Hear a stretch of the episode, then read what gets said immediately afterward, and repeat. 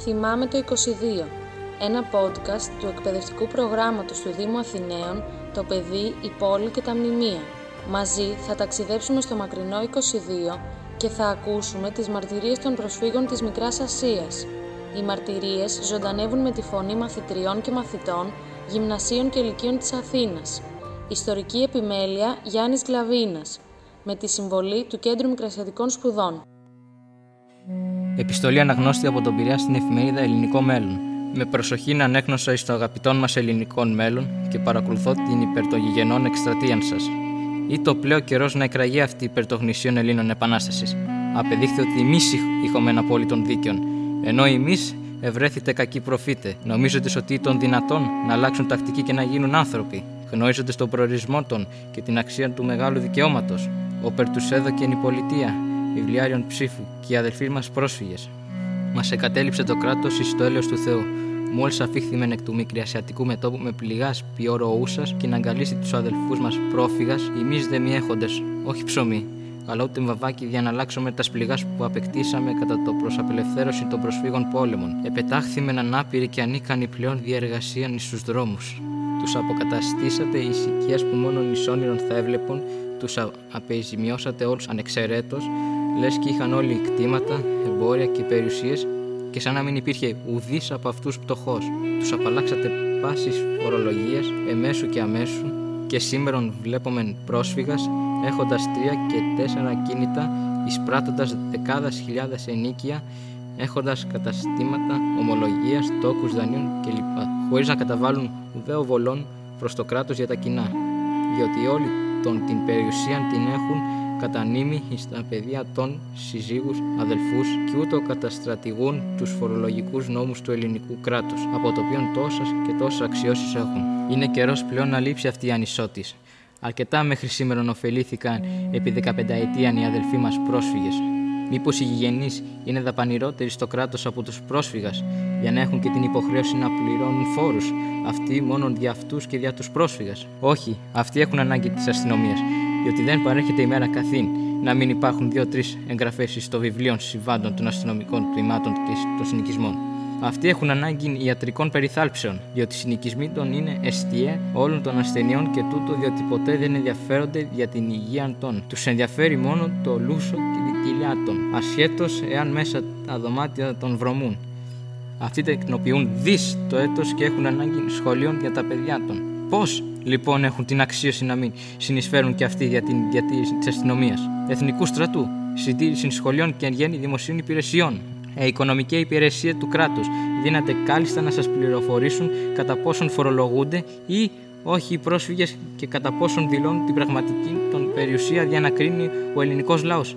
Ποιοι είναι οι αδελφοί μας πρόσφυγες, οι οποίοι χωρίς να καταβάλουν ουδαβολών εις το κράτος έχουν τα αυτά δικαιώματα? Με ημάς ήτινες αγωγείστε, πληρώνουμε τους φόρους, και επιπλέον αυτοί έχουν το δικαίωμα για να εκλέξουν ένα βουλευτή, το να θέλουν μόνο δύο χιλιάδες ψήφους, ενώ οι γνήσιοι Έλληνες Κορίνθοι, Στερεολαδίτες, νησιώτες να θέλουν έξι με εφτά χιλιάδες ψήφους για έναν βουλευτή. Δηλαδή, κατά αυτόν τον τρόπο, ένας Μικρασιάτης πρόσφυγας αξίζει για τρεις γηγενείς.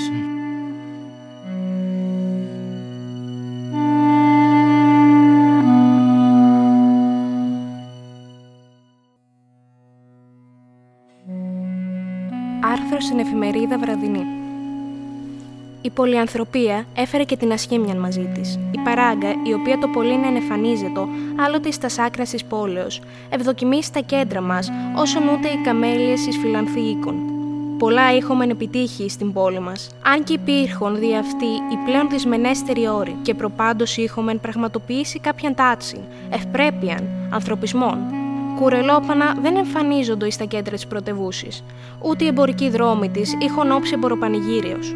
Ένα από τα αναρρύθμιτα κατορθώματα της μεγαλειώδους εκείνης εποχής, η οποία έκαμε τη μεγάλη Ελλάδα εντός των Αθηνών και του Πειραιώς, είναι και η εμποροπανηγυροποίηση των κέντρων της πρωτευούσης.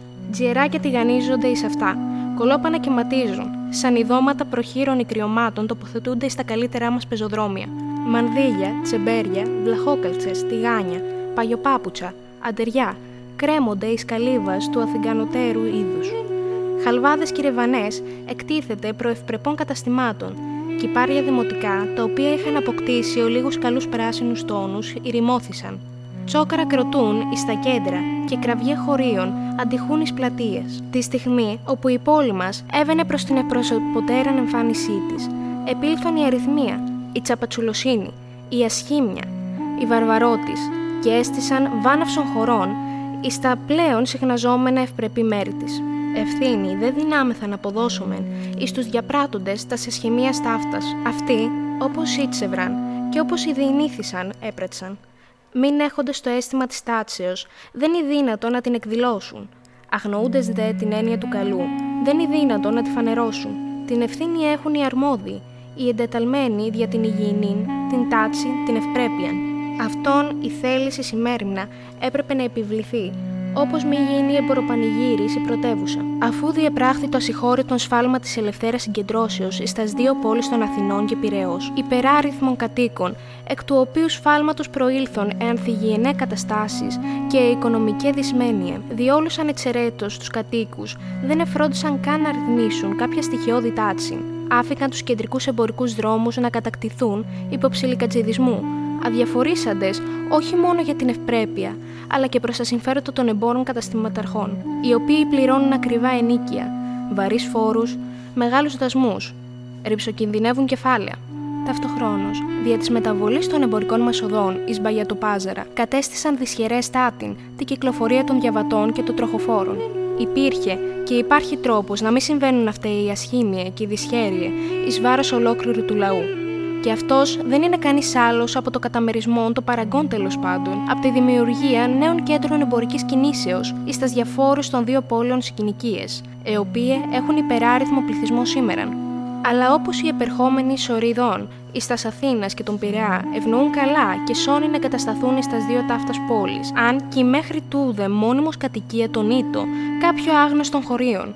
Παρομοίως όλοι ζητούν να καταλάβουν την κεντρικότεραν θέση μαζί με τη τάβλα των, με τη παράγκα των, τα σηκωτάκια των, τα μπακαλαράκια των, τα χαλβαδάκια των, τα γαλακτομπουρεκάκια των, τα τσουράπας των και τα ζωνάρια των. Εφτάσαμε νούτο να γίνομαι πόλη στο Αφγανιστάν, ενώ δεν υπήρχε κανείς λόγος και ενώ μια τιάφτη κατάστασης δεν είναι αρετή. Συνηθίσαμε τόσο στα αθλειότητα ταύτας ως κανονική εκδήλωση του αθηναϊκού βίου, ώστε νομίζω ότι πρέπει να θεωρώμεν ως αντινομίαν την εμφάνιση των αρμοδίων χωρίς αρρήκη. Τι διάβολο άρχοντες της Αφγανιστανοπόλεως είναι ούτι φορούντες λεμοδέτην και καπέλο.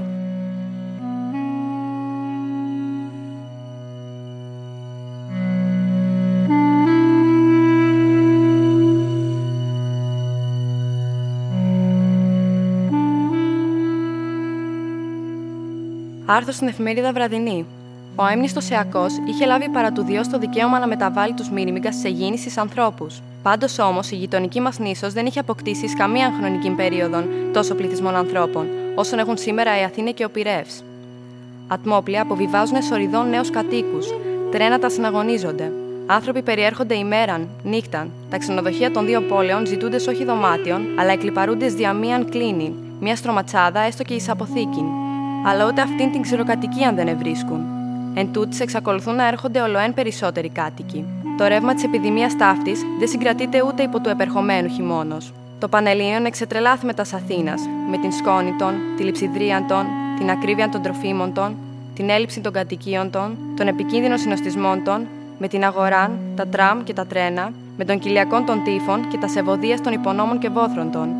Κατοικεί το πλανήτη Άρης. Τίποτα δεν βεβαιούν οι αστρονόμοι.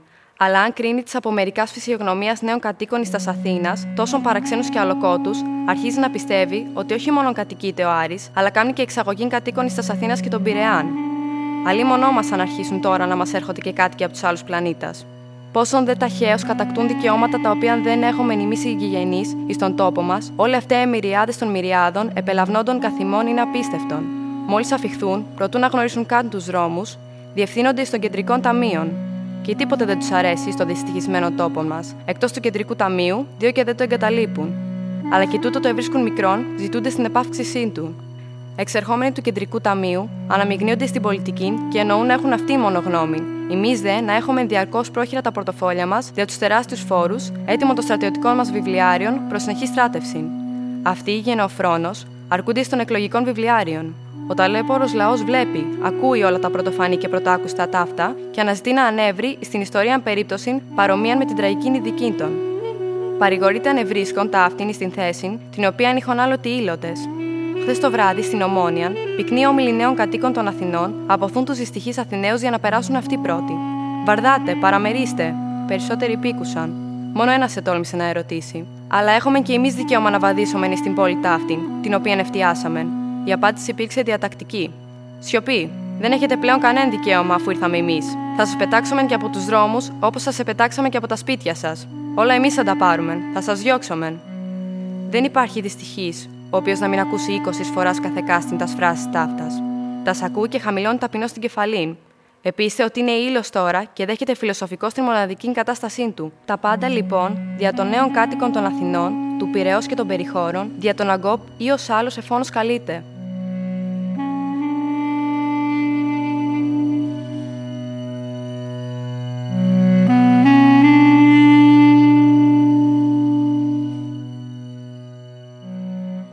Άρθρο του λογοτέχνη Κώστα Ουράνη στην εφημερίδα Ελεύθερος Λόγος.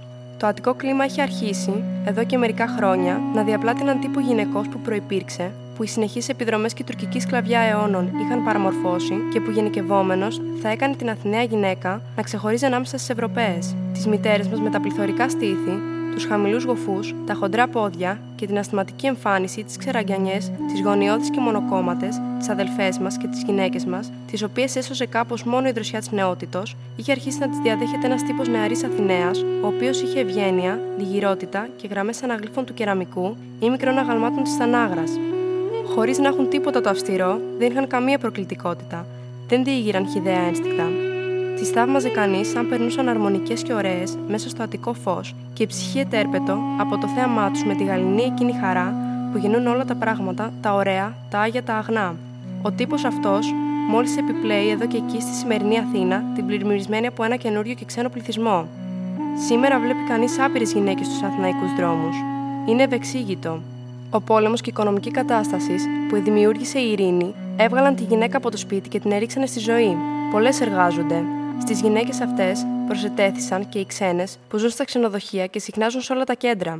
Γι' αυτό ο καταπληκτικός αριθμός των γυναικών που βλέπει κανείς σήμερα να ανεβοκατεβαίνουν τα πεζοδρόμια σε όλες τις ώρες της ημέρας. Το μεγαλύτερο δε μέρος των αυτών δεν έχει τον τύπο που ονόμαζα Αττικό, γιατί τέτοιος ήταν. Πολλές είναι ασήμαντες όταν δεν είναι άσχημες. Τις προσέχει δε κανείς μια στιγμή μόνο, γιατί είναι νέες και ιδίως γιατί είναι ντυμένες κατά έναν τρόπο ο οποίος κινεί τη σκανδαλισμένη περιέργεια ή προκαλεί ορισμένες επιθυμίες αναλόγως. Οι άλλες έχουν τον καθαρό τύπο της Ανατολής από την οποία προέρχονται. Είναι οι γυναίκες που αρέσουν πολύ και προκαλούν. Έχουν λευκή και απαλή επιδερμίδα, είναι όλες υποβλητικές, καμπυλότητες, με πρόσωπα στρογγυλά και μάτια στρογγυλά επίσης και κατάμαυρα, βυθισμένα σε ίσκιους, γεμάτα ειδονισμό. Έχουν κάτι το τόσο μαλακό και μελωμένο που θυμίζουν τα μεγάλα και πολύ όρημα σίκα. Είναι οι τύποι των ωραίων γυναικών για τα κοινά τα γούστα. Οι γυναίκες αυτές, του είδους αυτού, ή είναι ανούσια αισθηματικές ή τρομερά φιλίδωνες, σε οποιαδήποτε δε από τις δύο αυτές περιπτώσεις έχουν κάτι το κοινό και το χυδαίο. Αρέσκονται στα φανταχτερά κοσμήματα, σε μια πολυτέλεια νεοπλουτική, στα φαγητά με τις παχές σάλτσες, στις επιτυχτικές ρόμπες, στις πολύ δυνατές μυρωδιές και στις διασκεδάσεις της ορυβόδης, της γεμάτης πατάλη και χυδαία χαρά. Τρελαίνονται για τα γλυκίσματα, καπνίζουν με ειδονή και αγαπούν να είναι άνεργες και να φλιαρούν. Δεν έχουν πάνω τους καμία αρχοδιά, καμία ένστικτη λεπτότητα. Δεν είναι κυρίες, είναι θηλυκά. Το κλίμα της Ανατολής τις έκανε μαλθακές, σαρκώδεις και φιλίδωνες. Από δε την Ευρώπη έχουν πάρει την ελευθερία των ηθών και ίσως τίποτα άλλο. Αυτές είναι οι γυναίκες που φαίνονται παντού στη σημερινή Αθήνα και που επομένως εκλαμβάνονται ως Αθηναίες από τον ξένο. Ανάμεσα σε αυτές βλέπει κανείς μερικές Σλάβες με καταγάλανα μάτια και σφιγγώδη έκφραση στο πρόσωπο ή τον κόσμο των κοριτσιών που εργάζονται στα υπουργεία, στα γραφεία και στα καταστήματα. Αλλά αυτή που δίνει τον τόνο μέσα στη σημερινή Αθήνα, που εμφανίζεται ως τύπος, είναι η γυναίκα της Ανατολής. Ο άλλος, ο τύπος της Νέας Αθηναίας, ο οποίος είχε αρχίσει να διαπλάσσεται από το κλίμα της Αττικής, χάθηκε μέσα σε αυτή την πλημμύρα των γυναικών της Ιωνίας και του Βοσπόρου. Κάπου-κάπου βλέπει κανείς μερικές νεαρές γυναίκες, αναγλυφικές, ντυμένες με διακριτική κομψότητα, με βλέμμα που κοιτάζει από ψηλά, με βάδισμα αργό και περήφανο, ωραίες σιλουέτες που κινούν τον θαυμασμό. Είναι αυτές, οι Αθηναίες, αλλά εκτοπισμένες. Οι γυναίκες της Ανατολής κατέχουν σήμερα το πεζοδρόμιο και επιβάλλονται στο γούστο των κοινών με τα ζωηρά τους χρώματα, τα αφρόδις δέρμα τους, τις πεοκλητικές καμπύλες, τα ειδιπαθή μάτια και το κάτι εκείνο, το πολύ μελωμένο, που αποστάζουν και που φέρνει ένα πλατάγιασμα γλώσσης σε εκείνους που τις κοιτάζουν, όπως φέρνει το γλύκισμα που ωραίγεται κανείς να φάει ή που μόλις το έφαγε.